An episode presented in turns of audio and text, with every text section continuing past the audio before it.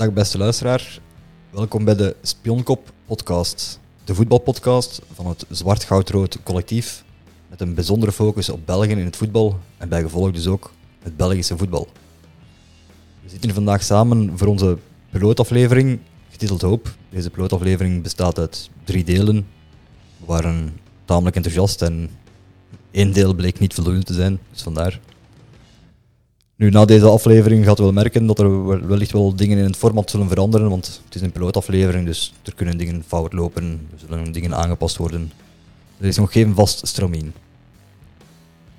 Alleszins veel plezier met het luisteren en alvast bedankt. In dit eerste deel van onze pilootaflevering ga ik het hebben over het niveau van onze competitie. Ik ga dat niet alleen doen. Bij mij zit onder meer de Anderlecht successupporter Pieter, Hey. de Kortrijk-kerel Tom Hallo.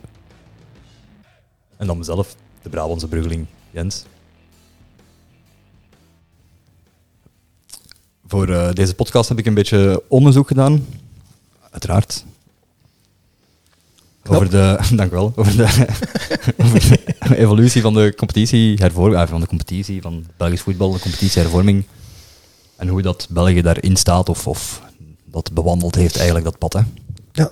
Ik denk, de competitiehervorming die in 2009 gelanceerd is, de play-offs, zoals we ze ook willen noemen, Mhm. dat eh, we daar allemaal een beetje sceptisch in staan. Pieter, ik zie aan uw gezicht dat je daar niet helemaal akkoord in zet. Je hebt dat heel goed gezien. Dat is natuurlijk een eh, visuele cue dat de meeste luisteraars helaas moeten missen, of gelukkig. Eh, afhankelijk of dat ze een goede kant of een slechte kant kunnen zien. Je ziet mij totaal niet, dus dat is een goed ehm, iets. Anyways, bad jokes aside. Eh, nee, het klopt. Ehm, eh, ik ben daar waarschijnlijk een beetje anders in dan de meeste ehm, Belgen, voetballiefhebbers toekoer. Ik heb je daar eigenlijk nooit vragen bij gesteld. Ik vond dat goed. Eh, ik keek daar naar uit. Als een, als een, als een Ehm, sporadische kijker. Ja, als successupporter van Anderlecht, dan eh geloof het of niet, dan trok ik eh, lijnen met de, de, de NBA en playoffs in Amerikaanse sport. En ik vond dat goed. Ja, Ehm, ja. Ik dacht dat daar, eh, zeker van het economisch standpunt, dat er wel iets voor te zeggen viel. Maar goed, Dat dat is maar mijn mening. Tom, ehm jij hebt waarschijnlijk een andere. Allee, of ik hoop het toch anders, ook maar een beetje saai zien. Ik, ik was daar wat, wat typischer in. Ik, ik had wel vooral veel vragen bij de play-offs en, en wat het nut ervan was en welke belangen daar konden spelen. En Ja, ik was er vrij negatief in, ja. als ik beknopt mag zijn. Wel, ik heb het dan een keer bekeken of dat die kritiek al dan niet terecht zou zijn. Ehm, ik vind op zich van niet. Ik ga proberen een korte kader en waarom ook. Alright. Nu, daarvoor moeten we wel eventjes teruggaan aan het begin van eh, de voetbal in België. Dus het, het kort kaderen zal toch met een uitgebreid kader moeten gebeuren. Gelukkig hebben, we, Down memory lane. gelukkig hebben we een volledige aflevering tijd daarvoor. Ja. En hebben we een historicus onder ons midden. Dus, eh, we en- echt en- hè, Tom? Eind 1800, eh, begin 1900, hè, e-wisseling, is het een beetje het voetbal naar Europa gebracht vanuit eh, de boot komende vanuit Engeland. Ah, ik dacht dat je ging zeggen de boot vanuit Spanje met... eh, Nee, nee, nee, het voetbal zat niet bij Sinterklaas, maar zat wel bij de thee. ja. En eh, ja, die thee die bestond dan eh, samen met het voetbal vooral uit fabrieken die voetbalden, voetbalfabrieksploegen, Bedrijfsvoetbal. bedrijfsvoetbal, als je het zo formeel bedrijf wilt noemen natuurlijk. Ja, oké. Werknemers van bedrijven die andere bedrijven partij hebben in voetbal. Zoals? zijn eh, ja, in Europa de bekendste, denk ik, PSV bijvoorbeeld, Philips, Bayer, Volkswagen, Wolfsburg. Ja, Iets nog Volkswagen.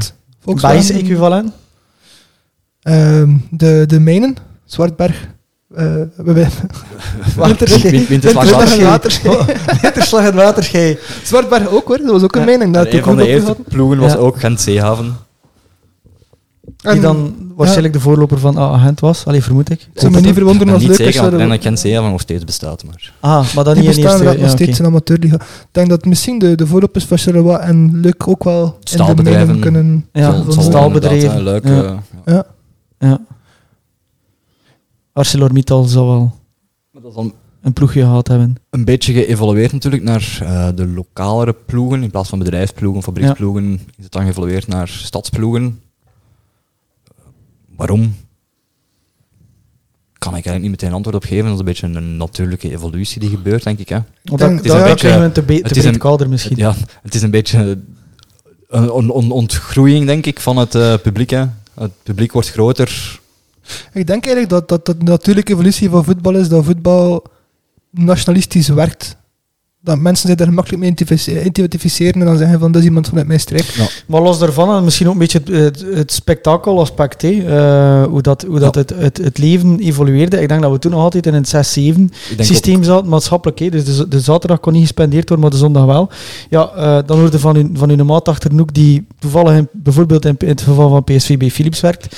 Eh, ik ga gaan voetballen, dat is wel geestig. Er komen er heel veel mensen op af. Kom ik kijken. Nou ja, en zo geschiet, hè, dan, is- dan gaat het al van een bedrijfsinsteek inderdaad. naar een meer regionale Maar plus insteek. ook eind 19e eeuw, begin 20e eeuw zit je zowel met het opkomend nationalisme overal in Europa, Ja, als tegelijkertijd ook met het opkomend eh, een socialisme, waarin dat de werknemer van zijn bedrijf wordt weggeplukt en als identiteit wordt heruitgevonden. ja. Dus ik denk dat misschien die twee dingen ook wel voor revolutie kon zorgen richting Ja. voetbalploegen die streekgebonden zijn. Ik vind het tof dat je, dat je het zegt, want eh, ik vermoed dat in uw onderzoek dan nog later zal terugkomen, Jens. Ik denk ook praktisch als uh, lampenmaker dat je moeilijk getransfereerd kunt worden naar een mijnwerkerploeg. Hè. Ja. Ik, het mezelf alleszins niet doen. Al heeft een, een mijn nu wel één lampenmaker misschien nodig. Op die ene uitzonderlijke stap. Op zijn minst. Op zijn minst. Maar voordat je de lamp aanlegt, moet je dat wel eerst de kanarie in de mains gaat sturen. Want anders gaat het misschien... Ja, zijn. ja, ja. Anyways. Dus ehm, een kanarie kweken transfer is hier eigenlijk nog mogelijk. ja, ja, inderdaad. Alright. Eh, wie zijn de Cana- Canaries nu weer trouwens?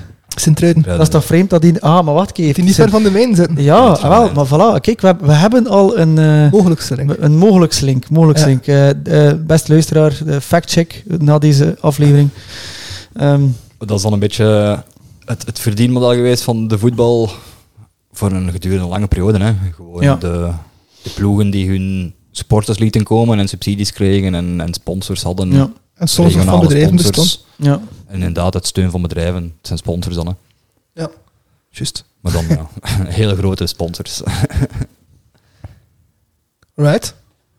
Het, eh, in België heeft dat op zich heel goed gewerkt, dat soort systeem. Ook omdat België een beetje een, toen de tijd een beetje een voetbalparadijs was voor eh, zwart geld uitbetalingen. Dus rond de ja, jaren 70, 80 en zo, 60. Een combinatie van onze twee nationale sporten. Zwart geld Ja, klopt, inderdaad. Ja. Als hoogtepunt, Ah, ik dacht eh, dat dat belastingontduiking en eh bier drinken was. Maar goed, ja, ik kan ernaast zijn. als- hoogtepunt dan de jaren 60, 70, dat er ja, vol met Nederlandse spelers zat die Ja. veel zwart geld verdienden. Maar die ook wel eh, tot de internationale top behoren. Ja, de Nederlandse nationale ploeg was een degelijke ploeg toen. Ja. Drop eens een paar namen, Jens. Ehm Atemos. Johan Cruijff, maar die speelde niet in België. maar wel een voorbeeld van een Nederlandse bekende nationale voetballer van die tijd natuurlijk. Ja, het is, het is al een feit dat, dat eh, Johan Boskamp ook, dat eh, die Nederlanders toen echt wel eh, een zeer hoogstaand niveau hadden. Ja, maar Johan Boskamp is zo joviaal dat ik hem haast niet meer als Nederlander kan bestempelen, maar klopt. Maar daarvoor moet je ja, ja, Het is, ook, andere programma's opzoeken. het is ook iemand die beseft dat Rotterdam belangrijker is dan Nederland. Hè. Dus het is een eerder Rotterdammer dan Nederlander, denk ik. By the way, shout-out naar Johan. Johan, eh, altijd welkom hè, als je jouw mening wilt komen delen. We hebben plaats voorzien voor jou. Ja, dat is dus waar. die zwartgeldregeling werkte eigenlijk heel erg goed voor Belgisch voetbal, totdat een zekere onderzoeksrechter eh Bellemans zich dat persoonlijk aantrok, De kat de bel aanhing. de kattenbel aanhing. Bedoemd. Waarom dat die mensen zich dat persoonlijk aantrok, we kunnen het hem eens vragen. Geen idee. Waarschijnlijk uit eh, idealisme, laten we het daarop houden. Ja, ja en uit drang naar sportiviteit ook, hè, als Misschien dat ook, op misschien ook neerkomt. Ja, ja. Ja. Het is een stap vooruit, al ehm, is het op korte termijn nog wat geweest voor ons, denk ik. Ja, op korte, termijn, op korte termijn valt dat misschien ook wel mee, want je ziet de jaren daarna heeft Anderlecht bijvoorbeeld nog enkele Europa Cup finales gespeeld. Eh, enkele jaren daarna KV Mechelen ook nog. Begin jaren 80, KV Mechelen. Ja, Maar dan juist. de jaren daarna is dat inderdaad wel wat beginnen stagneren. Nu in 86 heeft onze nationale, nationale ploeg nog altijd mooie resultaten gehaald natuurlijk. Ja. Onder meer met spelers uit België dan vooral. Hè. Ja, inderdaad. Belgische Want het competitie, is gewoon de Belgische hoogstaand niveau. competitie is, is eigenlijk dan meer op, zijn, op het Europese niveau gekomen. hè. We stonden niet meer boven de rest eigenlijk. We stonden een beetje terug gelijkwaardig aan de rest. Hadden onze financiële boost niet meer. Voilà, inderdaad. En Omwille van de Bellemans af. omwille van de Bellemans affaire.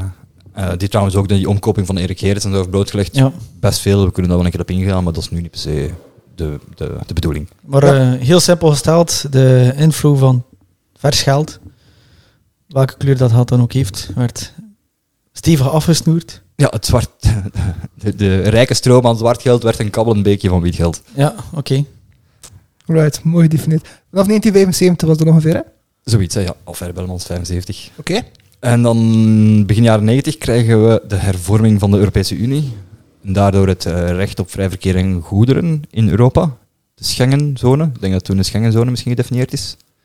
Dat zou kunnen. Daar ben ik niet helemaal zeker van. Eh, Ik denk begin de jaren 90 is eh, denk ik het, het, het verdrag van Maastricht of Lissabon. Ik denk dat die al twee begin 90 waren. Nee, 93, 92, ik weet het niet. Dat er, ehm, dat is eigenlijk, de, de Koude Oorlog is net gedaan.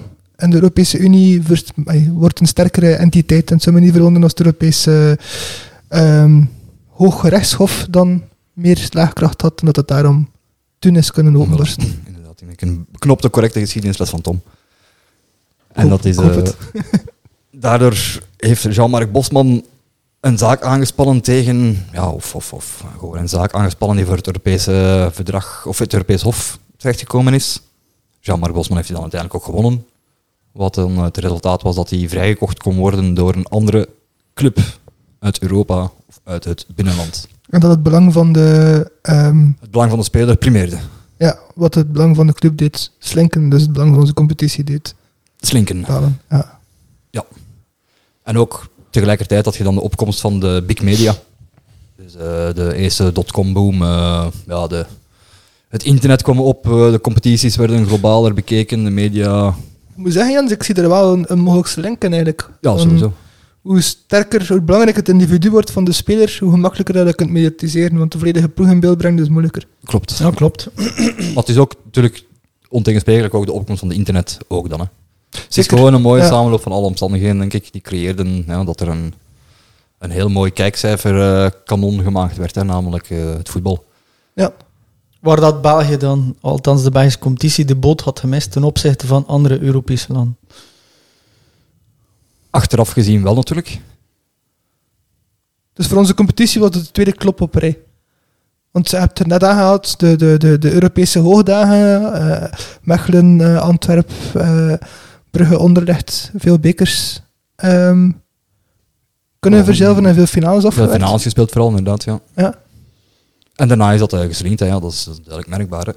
En België is daar heel erg conservatief in geweest, hè, in, in, in het beheren van die, tussen aanhalingstekens, crisis.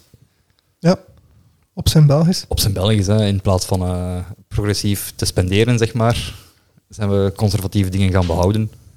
Maar we waren van plan om deze aflevering de positieve dingen die we hebben te benoemen. Dus Dus dat negatieve is ongeveer geduurd tot 2009. En toen is de hervorming van de competitie begonnen. Het systeem van de play-offs. Dus wat we oorspronkelijk eigenlijk zeiden, waar we kritiek op hadden, of ik ook kritiek op had, op het play-off lijkt me toch wel een broodnodige invulling voor de Belgische competitie, voor ja, competitief te blijven met, met, met ook maar een klein deel van Europa. Het is misschien heel stom, voor, voor luisteraars keer kort duiden. Voordien dat een competitie, een klassieke competitie zoals in Engeland het geval is, waarin dat het klassement gevormd wordt doorheen het jaar en op het einde is duidelijk de die naar boven staan, bovenaan staat, die is gewonnen. En een play-off systeem knipt dat verhaal in twee. Zorgt ervoor dat je op het einde van het jaar met de topploegen, degenen die hoogst geëindigd zijn, een nieuwe competitie speelt en daarmee pas de prijzen verdeelt. Met vanuit bedrijfseconomisch oogpunt de hoop op extra inkomsten. Je speelt meer matchen, Omwille van de... Ja. Ja. meer matchen, meer topmatchen, meer geld, ja. meer publiek. Ook waar, ja. Hoe, hoe meer matchen dat je speelt ook als individu, hoe makkelijker je de stap kunt zetten naar zwaardere competities, wat er sowieso meer matchen worden gespeeld. En je leert sneller bij, ook als je meer topmatchen speelt. Hè. Nu dan topmatchen spreken we enkel over play-off 1. Play-off 2 blijft natuurlijk nog altijd een beetje... eh, Pas op, de huidige vorm De huidige vorm is al 2 beter, al, ja. De 2009-vorm was een begin. Je ziet dat dat evolueert, dat leeft nog altijd. Ja. Dus de mensen, de mensen van de bond merken ook wel dat dat... eh, Logischerwijze zien die ook wel dat dat niet was zoals het hoorde. Ik- ik Dus heb dat hebben eigenlijk- ze reeds terecht goed aangepakt. Ik heb me eigenlijk altijd afgevraagd in, eh, in het kader van de, de uitzendrechten of dat een play-off match meer waard was dan een reguliere competitiematch. Ik heb dat eigenlijk altijd dat is de verdeling van tv-gelden voor de G5. Hè. Dat is ook een, een hele discussie. Ik denk ook niet dat we die best nu niet voeren, want dat is... eh, Want dan zijn we weg voor een paar uur. ja, inderdaad. Nu, wat ik wel kan zeggen, wat ik altijd al positief gevonden heb van ons play-off systeem, is dat als er Belgische ploegen zouden in slagen om Europees ver te geraken, zoals Club Brugge niet zo lang geleden halve finales niet haalde of wel haalde? Kwartfinale, ja. En toen halve finale niet gehaald, ja. Tegen de Nipro, Niprovitsk. Ja, een bedrijf- een bedrijfsploeg. Ehm, ja, Die maken inderdaad de drippers. ik vind, ik vind het wel op zich een voordeel als je, als je leert als, als collectief pieken tegen die periode. Op voorwaarde dat je de Europees nog actief bent dan. Maar als je ooit bekers willen verzilveren, kan dat misschien wel een, een nuttig onderdeel Ja. daarvan zijn. Het lijkt me wel straf, eh, als ik er mag op inpikken, Tom. Het lijkt me wel straf. Ehm, en eigenlijk moet ik wat meer naar jou kijken, Jens. Als het daarover gaat, lijkt me wel straf dat dat... Allee, dat is toch een periode van bijna 40 jaar die daartussen gezeten heeft, hè. Dus, Tussen Bellemans en nu. ja. Maar nu is het, is het zelfs bijna eh 50 jaar. Of het moet zijn dat ik mathematisch volledig hem verkeerd sla. En de Maar competitie 74 tot 2009, dat is, eh, lijkt me heel lang. Alvorens dat de kentering werd ingezet. Het is eigenlijk pas vanaf jaren 90 dat je kunt spreken dat de kentering echt nodig was. Hè. Daarvoor Ja. zaten we een beetje ja. op ons niveau. Ik denk, Ja. denk dat het ook een, niet, zo lineair, niet zo lineair is. Dat Ja. niet is omdat die twee resten zijn gekomen dat het Belgisch op zijn staat. Ik denk dat er verschillende verkeerde beslissingen zijn geweest op basis van verschillende Ja, verkeerde... want je, je ziet wanneer de Premier League hervormt, ja, ja, begin jaren 90, hè, 91, 92, hè, dus die zijn meteen op die kar gesprongen. Hè. Ja. ja. En wij hebben dat volledig gemist. Hè, ja. We hebben dat nu gedaan in 2009. Ja. Dat is iets ik- anders vreemds trouwens, maar het is mij opgevallen dat sinds dat de Premier League is hervormd, dat Man United is bij hun titels win. Maar het is een totaal andere aflevering. Dat, nog iets anders, iets wat dat, ik vind dat wel een interessant punt. Ehm eh, best luisteraar, we parkeren dit voor, de, voor een van de volgende afleveringen. Ehm, maar iets wat ik me altijd heb afgevraagd als ik in contact kwam met Engels. Ja. Ik vroeg me altijd af, maar hoe in godsnaam is jullie competitie wereldwijd gekend? De Gunners gaan naar Spanje. Allee, dat was toch mijn gevoel dat ik had. Eh, ik heb bijvoorbeeld op Tenerife gezeten, een keer vakantie geweest op Tenerife, op jonge leeftijd. Je verstaat het niet, want Tenerife is niet voor de... Voor Misschien een ander publiek die dat, daar naartoe gaat. Sommige eh, mensen vallen ook ehm, op op bejaarde mensen. Nee, we gaan daar niet over oordelen, Pieter. Dat Ja, dat is heel vriendelijk, dank wel. Maar eh, eh, om, om, om eh, dat punt eh, te maken. Ik ga op, op, op jonge leeftijd ga ik op vakantie ehm, naar een van de, eh, de Canarische eilanden. En eh, ik zit daar tussen Engelsen en eh Spanjaarden, eh, logisch. En ik stel vast dat al die Spanjaarden de Gunners kennen. En ik stel daar vast dat de Spanjaarden Anderlecht niet meer kennen. Brugge, pff, welke ploeg is dat? KVK, wat dat natuurlijk voor de tijd was. Ja, maar dat is eh, het, het, eh, een deel van de marketing dat we gemist hebben. Hè. Ja. Is de marketing-economie inderdaad. Hè. Dus eigenlijk die, die hervorming die, waarvan die, diegene daarnet vermeldde, Jens, van de Premier League, of het was jij Tom die ze vermeldde. Ehm, die, nee, jij hebt het gezegd, eh, Ja. Jens, sorry, ik was eventjes mijn draad kwijt. Dus begin jaren 91, jaren 90 voerden ze de hervorming door.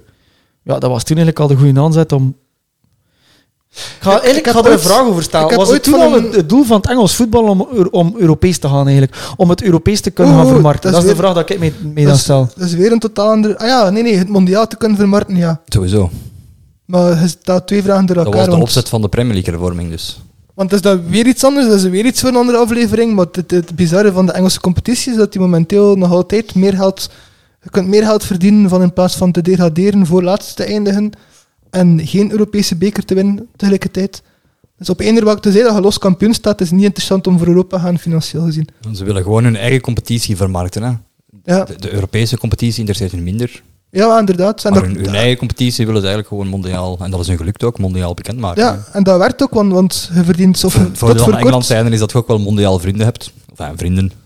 Ja, Kennissen. Koloniale kennissen van vroeger. De Commonwealth. maar eigenlijk is, is het handelsgesprek van Engeland een totaal andere podcast. Ja, ja, inderdaad. Wat ik wou zeggen, ja. Dus vanaf 2009 wordt dan de competitie bij ons ook hervormd. Ik denk dat we toen van 18 ploegen in eerste klasse, volgens mij 18 toen, ja, eh, hervormd zijn geweest naar de 16 dan. Ja, dat weet ik nog zeer goed. Dat was het tweede jaar KV Kortrijk in eerste klasse. Want het eerste jaar dat we in eerste klasse kwamen, moesten we de vijftiende staan om te mogen blijven in eerste klasse. Ja, inderdaad. Dus, dat was bijna niet gelukt. voilà, maar toch. Een van de had ik al eigenlijk volledig weggegeven, maar dat, dat vergeten KV Kortrijk supporters graag. Maar sindsdien dan, eh, ja, die hervorming is geweest, er komen eigenlijk meer topmatchen tevoorschijn uit play-off 1, het systeem met de zes Klopt, want KV Kortrijk heeft veel play-off 1 gespeeld dan ook. Voilà, kijk, perfect voorbeeld van, van een topploeg natuurlijk. Nu, je ziet eigenlijk in het begin waren nog wel schoonheidsfoutjes, want KV Kortrijk onder meer dit... dit... nee, nee, Ja, ja. klopt dat. Brugge en Anderlecht zaten er ook nog bij. Dat, er was een beetje...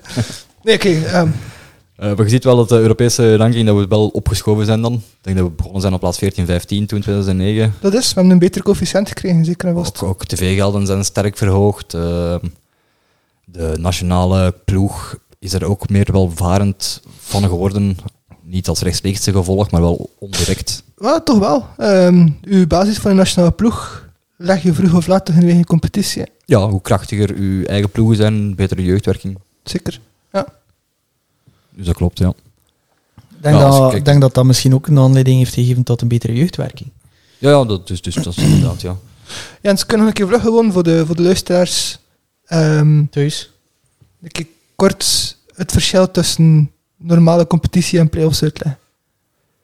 Ik weet, het is, een, het, is een, het is een, misschien een domme vraag, maar als we dat analyseren, kun je makkelijker benoemen ook wat de, de voordelen ervan zijn en eventueel de pijnpuntjes of zo. ja. Ik bedoel, zoals ik al zei, 18 ploegen tegenover 16 ploegen nu. 16 ploegen op het einde, top 6 speelt tegen elkaar na halvering van de punten. Ja, oké, ja. ik, vond, ik vond het een beetje droog gezegd zo. Dat. Nee, wat ik vooral bedoel, is het belang ervan is dat eigenlijk uw, uw best presterende ploegen van het, eind, eh, van, van het jaar, die normaal in andere competities al beloond worden, dat je die nog eens opnieuw tegen elkaar laat spelen voordat ze beloond worden. Je En ik vermoed dat creëert er- eigenlijk een zekere druk dat ze moeten presteren naar het einde van het seizoen toe.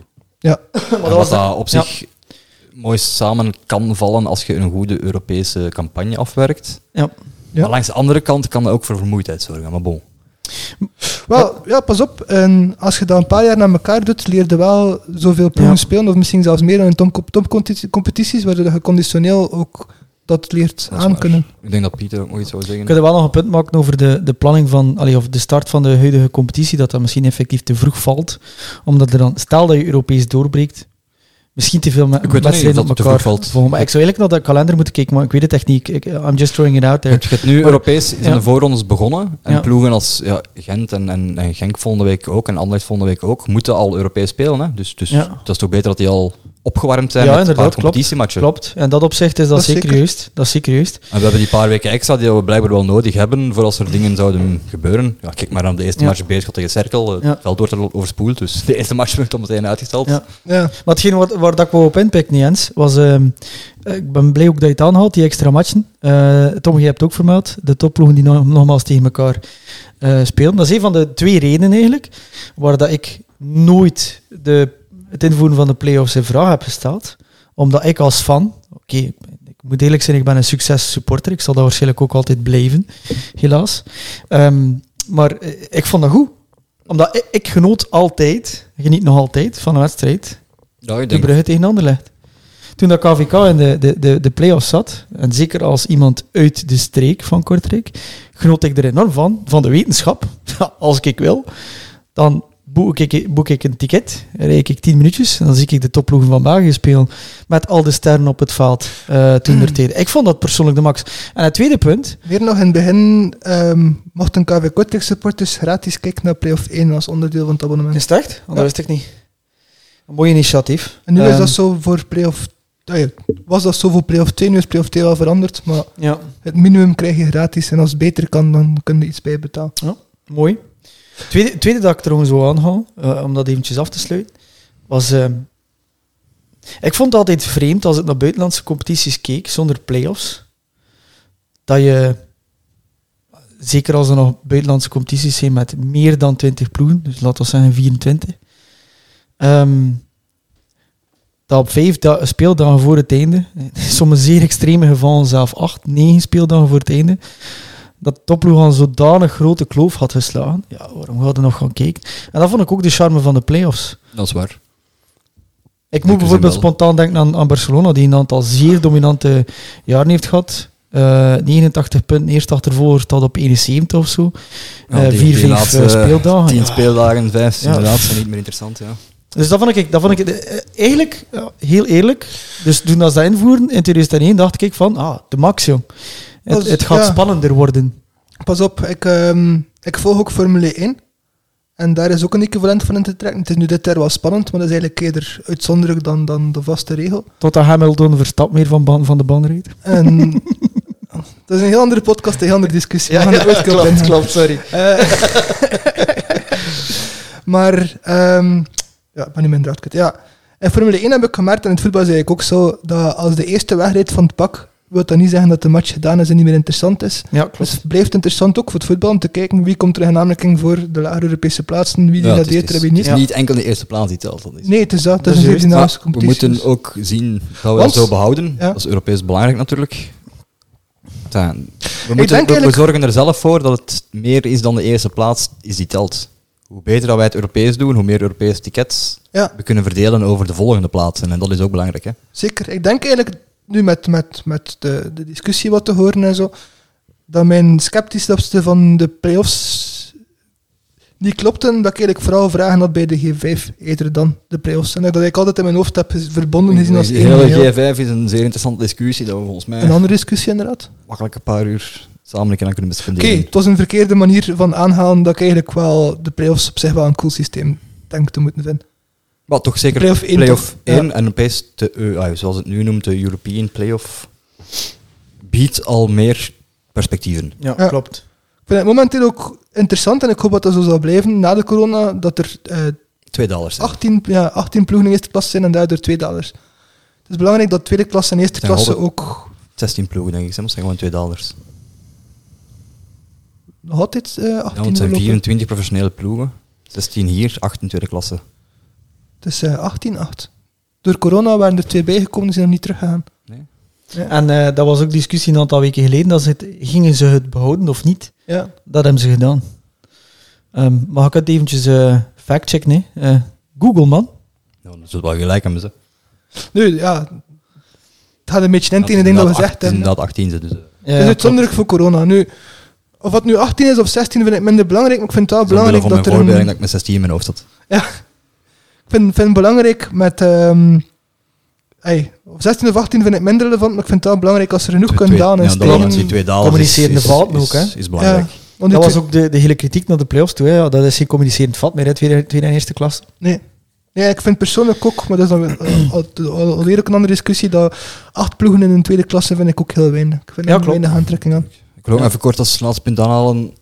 Onze commerciële Slaagkracht. Uitzendrechten, slaagkrachten, de commerciële uitzendrechten specifiek zijn gestegen met 20% sinds 2018-19. Met dat Eleven Sport dat overgekocht heeft voor meer dan 100 miljoen.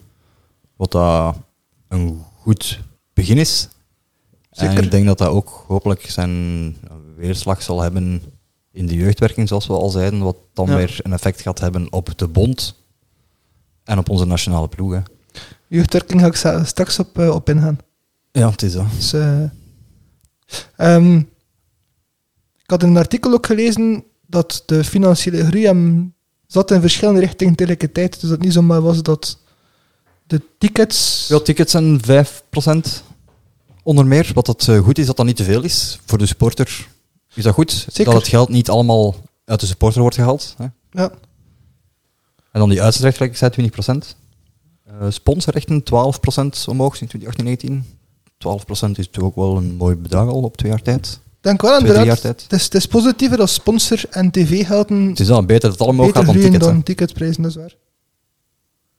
Er is ook de logica zelf. hè. Het UEFA prijzengeld gemiddeld 10% omhoog gegaan, maar bon, ja, dat, is, dat hangt echt van jaar tot jaar af. Ja. zijn, het zou me niet verwonderen als die inkomsten van de tickets niet noodzakelijk willen zeggen dat de prijzen duurder worden, maar misschien ook gewoon dat stadiums uitbreiden. Dat is ook al 5% groei. hè. Eh, dat klopt, ja, maar En er zijn erbij gekomen. Waregem heeft een nieuwe ja, dat is Nieuwe waar. tribune. wal geactiveerd. Ja. En- en- heeft een groter stadion Antwerp. gezet. Oostende heeft een... Weet ik niet. eh, Ja, heeft is er gewoon als- meer volk als- in die klasse gebracht ook gewoon. Inderdaad, inderdaad. Antwerpen is gewoon als grotere ploeg bijgekomen Ja, in ja, plaats van... En, en Beerschot ook, en denk Union ook wel nu terug. Oostende heeft ook een, eh, een stuk aan het stadion bijgezet. hè. Ja, een volledig nieuw stadion, denk ik zelf. Ik denk dat enkel de... de Albert Versluis Arena. Ja, maar ik denk, dat, ik denk dat eerst de, de thuistribune was. Ze hebben het ook geleidelijk gedaan, net zoals dat de Warham dat geleidelijk heeft Ah, gedaan, dacht ik. Maar toch rapper dat Waregem. En Waregem heeft er echt wel... Ja, Oostende heeft, rela- heeft relatief snel gedaan. Ik denk dat dat... Ja. Ik, ik- ja, ik woonde toevallig toen aan de kust. Ik denk dat dat klontje geklaard was op een jaar of drie of zo. Terwijl dat Warham doet er wat tien jaar over. Ik weet het niet, hè. Ik Ja. zeggen, dat Ik ben maar een successupporter van Anderlecht, dus ik weet het stadion eigenlijk van, niet. het stadion van Oostende, ik ben er ook al een paar keer geweest en ik vind het basketbalstadion ernaast staat wel indrukwekkender dan het voetbalstadion. dus ik weet niet, dat zegt misschien al genoeg, maar er is nog wel werk aan. Ja, maar dat, dat, is, dat, is, dat is ook weer een, een, een ander punt voor een andere aflevering, als ze zover geraken uiteraard. Ehm, de verdeling van de ploegen eh, overheen België. Ehm, als je kijkt naar West-Vlaanderen, het is al een Ja, keer een discussie geweest toen dat Roeselaar nog in eerste klasse zat. Toen is er al heel vaak over gepraat geweest. Want toen der tijden was het, als ik me niet vergis, eh Club Brugge, Cercle Brugge, Roeselaar, KVK zat er toen ook al en en Warham ook. En toen der tijden, dat was, dat was eigenlijk moest Koen niet vergeten. Moest, ja, moest Als je het regionaal wil bekijken, dan moest Koen letterlijk in West-Vlaanderen. Het is Ja. gewoon bestuur dat anders zeggen dat is. Ja, ja, klopt. Dus dat was gewoon veel te veel ploegen in eerste klas op een kleine kluit. Vonden de Ehm. mensen uit de Antwerpse media. Ja. Maar ik heb daar nooit een probleem in gezien. Goh, maar ja, maar als je dan kijkt naar de ratten. Hè, dus tien jaar ervoor zaten de ratten nog in eerste klasse. Harelbeke. Ja. Ja. eh, de- hoe, dat ik dat altijd heb geïnterpreteerd als er zijn uitgevallen, dat had waarschijnlijk ergens met, met helden te maken. Ja. Ehm, Maar daar zeg je Pieter, met alle respect. Ik, ik ken het riedeltje van, van, van Spors en zo verder. Ehm, maar de meeste entiteiten qua bedrijven die zelf slagkrachtig zijn, liggen in Zuidwest-Vlaanderen. In Antwerpen heb je gewoon afname en doorversluizen via de haven, maar je hebt er niet zoveel bij bedrijven liggen. klopt. Dus in die zin. Het is, het is door de, de, ja, de Antwerpse elite binnen de, de Vlaamse media is dat een probleem gecreëerd, waar ik heb dat nooit gevonden. En ik moet zeggen, ik denk ook gelijk te blijven krijgen, want al die West-Vlaamse ploegen die blijven toch makkelijk overeen. ten eerste Dan is het des te ironischer dat Anderlecht gekocht wordt door een eh, West-Vlaams eh, ondernemer en dat Antwerpen ook wordt gekocht door een West-Vlaams vastgoedmagnaat. Want Na- na het toch... eh, na Gent, ja. Eh, maar goed. Gelamco is, een beetje- is. de- eh, Gelamco is een beetje een speciale naam in Belgisch voetballen. Just triple the joke. Eh, let's go all in. Alles bij elkaar genomen dus, denk ik dat we toch kunnen concluderen dat onze competitie sterker geworden is in Europa. Alleen moeten we dan nog eh, goed laten zien op de Europese coëfficiënten. Volgens mij is ons goede jaar nu net weggevallen. Het goede jaar 2016, 2017, of 2015, 2016. Ik weet niet precies. Ik denk 15. Dat was Eh, Gent een boerenjaar. Al- ja. 17? Goh, ik weet niet precies hoeveel jaren. Maakt wel niet uit. Het, het, is, we, hebben eigenlijk de ambitie, we moeten eigenlijk top 8 halen sowieso. Ja. En het probleem is dat we nu, theoretisch nu, staan we nu twaalfde, theoretisch. Ja. Jaar is pas begonnen natuurlijk. Hè. Ja. Dus eigenlijk moeten onze ploegen dit jaar wel een goed parcours afleggen voor opnieuw die top 8 te kunnen bereiken. Mhm. Ja. En gelukkig heeft ja, bijvoorbeeld Club Brugge reeds zijn ambitie uitgesproken daarover. Gent heeft ook al half zijn werk gedaan door toch al één van de twee matchen te winnen. Zeg eens concreet de ambitie van Club Brugge, Jens.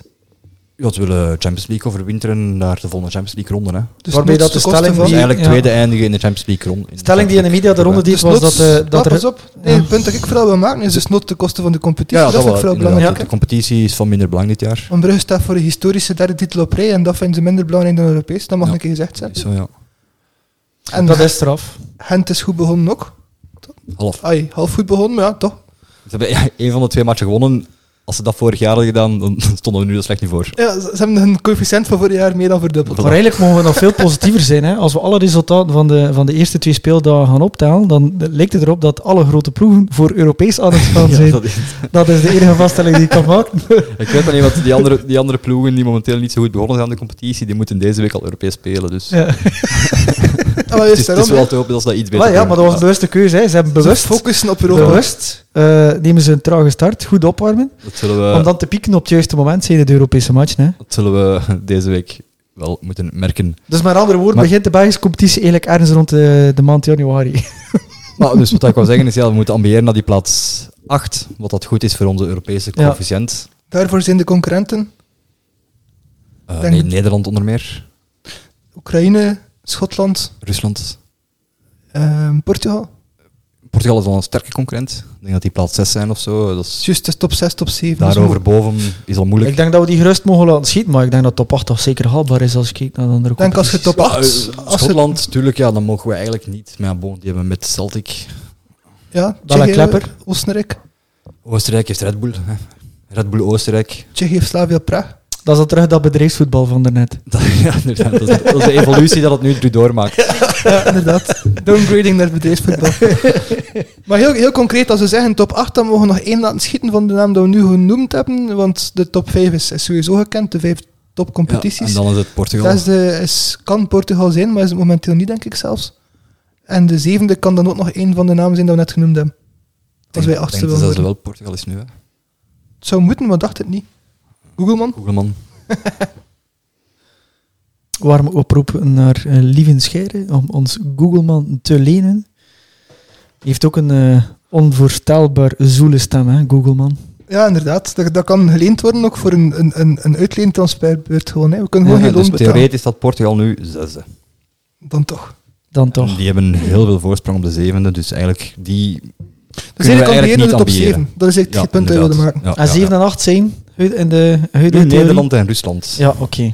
Maar als ik eerlijk ben, hè, als ik naar Rusland hoor, dan denk ik van, ja, kom op, met België kunnen we dat doen. Ja, zelfs Nederland. Maar niet enkel Die Nederland. enkel Ajax. En dan nog, enkel- Ajax heeft enkel twee boerenjaren kort op elkaar, niet zo lang geleden. Wat is er mathematisch mogelijk met één topploeg? Met andere woorden, kan, kan Ajax eh, door, pas- eh, ik zeg niet maar iets, hè, nog eens kwartfinale te halen in de Champions League, kunnen die in de tweede Europese competitie goede resultaten van drie Belgische ploegen, ik zeg maar iets. Ajax heeft halve finale gehaald van de Champions League en heeft daarbij een coëfficiënt dat die niet zo heel veel hoger was dan ehm, een ploeg die in de Europa League ver geraakt. Aha. Een beetje hoger wel. Ajax heeft in zijn goede jaar coëfficiënt 9,4 verzameld. Maar Schotland heeft in datzelfde jaar coëfficiënt 9,75 verzameld. Wat eigenlijk hoger is. Ja, in de Europa League. Ja, dus er zijn best veel punten te verdienen in de Europa League ook. Maar je moet, of- je moet gewoon elke match winnen en niet zoals Gent Ja. een match dat je eigenlijk al gewonnen hebt, nog, nog verliezen. Hè. Dat is gewoon eh coëfficiëntpunten weggooien. Hè. ja, we gingen positief blijven. Moet positief blijven. Wat je nu zegt van, van, van Gent, Binnen vijf jaar is het Gent Zeehaven die onze coëfficiënt naar boven haalt. Dat is positief. niet lang gedaan. geleden ook gezegd worden van Club Brugge Dus Gent heeft ook enkele jaren geleden het goed gedaan natuurlijk. Hè. Dus, dus als conclusie wil ik toch even zeggen dat de competitiehervorming voor mij een geslaagd verhaal is. Ook als je kijkt, de Europese coëfficiënt, we zijn 30% gestegen gemiddeld. Van plaats 14 of zo naar, ja, ik zou zeggen een echte plaats 8. We moeten een top 7 ambiëren. Momenteel staan we virtueel plaats 12, maar dat is omdat het seizoen pas begonnen is. Dus als de ploegen het dit jaar goed doen, moet top 7 uiteraard weer haalbaar zijn. Want ja, die top 7 geeft ons natuurlijk extra, een extra Champions League ticket voor de Ja. voorronde. Als we dat kunnen halen, als er twee ploegen Champions League kunnen spelen, consistent, krijgen die ploegen meer geld. Gaat er weer meer ploegen naar de, ja, weer naar de ploegen, jeugdwerking. Is dat eigenlijk ook goed voor onze nationale ploeg? Ziezo, dit was het voor deze aflevering. Deze eerste deel van onze pilootaflevering toch alleszins. Het volgende deel zal eh, over de gouden graduaten gaan.